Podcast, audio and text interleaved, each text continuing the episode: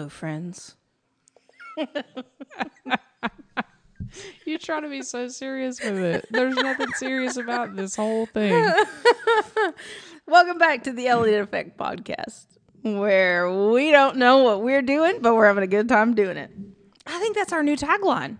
That's totally fine with me. If you can remember it, you're gonna have to listen again and write it down because I, Yeah. I can't tell you what you said. That doesn't surprise me at all. That's where half of our arguments come from. Is that neither of us can tell the other what we others what the other said. You don't Okay. even know what you just said. Mm-mm. No. I don't. On today's episode, friends, I thought it would be great. This one, this episode is really, truly for me because I feel like uh, this story needs to be told. This story is equal to the greats in history. Uh, and it, it would be remiss of me to have a podcast, put the effort in, and not include the story of when Mandy was shot in the back of the neck by a wasp. I'm glad you let me know about that because I totally thought we were on a different subject. Sneak attack. well, these notes are no good. you made notes. No, but if I had, they, they wouldn't be any good.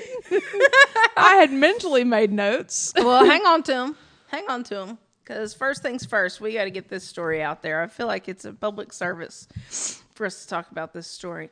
A long, long time ago, before we got married, before we were living in the same house, Mandy and I were individually independent homeowners. I had a home, she had a home. Her home was a wreck. and so one day we decided to team up. Let's clarify that. Let's clarify that. My home wasn't a wreck. The, the outside. it wasn't a wreck all the time. I, just hadn't had a chance to get to it. So it was a wreck. Just that time. But you Okay. make it sound like it was all the time. No, no, no, no. I, I'm saying I'm talking about this day, this moment in time. The outside, it was a wreck. And here's what was in front of this house.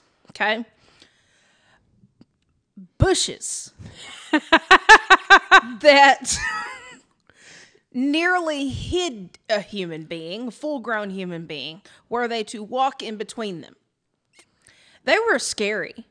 I didn't go into the house via through those bushes because I didn't know what was hiding in them, first of all.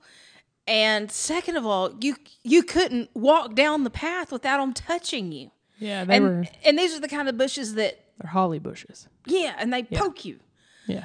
Uh, I- It's, I, no, so I, we always just went in the garage. Well, Yeah. it was time because we were getting ready to put houses on the market, weren't we? Wasn't that the reason why we were trying to do some of this stuff? Don't recall why we were doing it. Well, just honestly. just go with it. Oh, okay. Yeah. Yeah. Okay. Yeah. Yeah. So so anyway, Yeah. we we teamed up and we decided this is what we're gonna do. So you have to help me with some of this. Um, we had two different pieces of equipment that were helping us trim these hedges. One was a manual, just like Hedge trimmers. big scissors. I mean, they were like oversized scissors. yes. Hedge trimmers. okay. All right. You had those. Yes, I had those because I love you enough. I didn't force you to use those. I let you use the electric trimmers. Which was not any better. Also, this was actually we looked back at the date on this, and uh, it was actually the hottest day that year. It was the hottest day of the year. I believe it. It was. I believe it. Yeah, It, the it was hot. temperatures were outrageous that day. Yeah, yeah, it was hot. Um, so then I had the ones that when you plug them in. The sound effects on this thing are top notch. Good. And so I went in through it was two rows of these bushes with a little sidewalk that goes in between them up to the porch steps. So I walked down the I walked down the sidewalk to the porch and that's where I started. Right. So I was over there at the porch. I've got leaves flying everywhere. I'm trimming these bushes up. They're looking good. Mandy is down at the other end of the bushes where she's got the whole back the whole front yard to her back as she's trimming. Next thing I know, I'm gonna turn my mic down for this just a little bit. Next thing I know, I hear. "Ah!" I turn around. I turn around. Mandy has dropped her oversized scissors, and she is taken off, running as fast as she can down her front yard hill.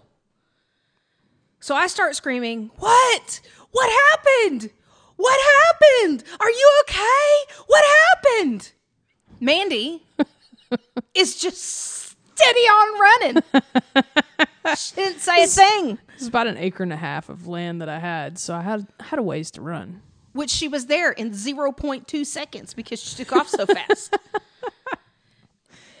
so I get to the to the end of the hedges where I can come out into the front yard to go and find out what's going on because she has gone mute at this point. I look over at her again. Look, you know, any of you guys that have dogs, do you know how you know how what dogs do like when they get ready to lay down? they spin around in circles. They go in circles, you know, and then they've they've gone in enough circles, then they lay down. They're just packing their bed.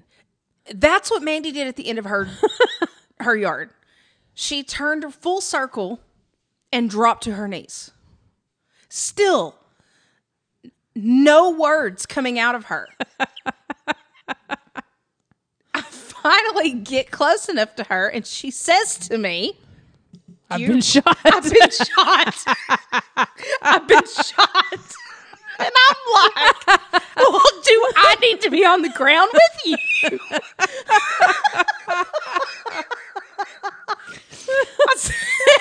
You've been shot. Where have you been shot? Back of her neck. and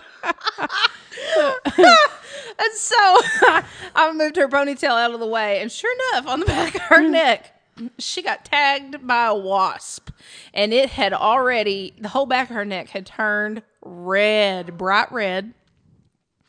There was a raised spot in the middle. I mean, it, It hurts just thinking about it. that was so bad. And then what was really bad is that as we were walking back up to your house, Yeah. we could see I don't even know how many wasps Yeah. flying around at the at at those bushes where you were standing. Yeah. We didn't go back to work that day. No.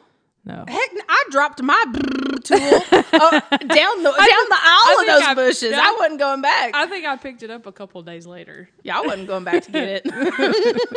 it could stay there for as long as eternity, as far as I cared. Yeah. I didn't hear you at all though when you were screaming at me from from the top of the hill. I didn't hear any of that. I didn't hear you say anything at all. I was yelling. I, I didn't hear What? anything. Are you okay? Are I- you okay? I was just trying to survive. My fight or flight mechanism is definitely flight. Which apparently, yeah, which which apparently is a thing with Mandy because in talking with her family about other times in her childhood where she has gotten hurt in some capacity, her response mechanism is just to Just get away from it. Just run, go. just run. Yeah, you just get away from it as fast as you can. Yeah. But nobody around you knows what's going on or how to help you. That's why that's what my parents they used to so we we had um my grandmother's house was right beside my parents' house when I was growing up.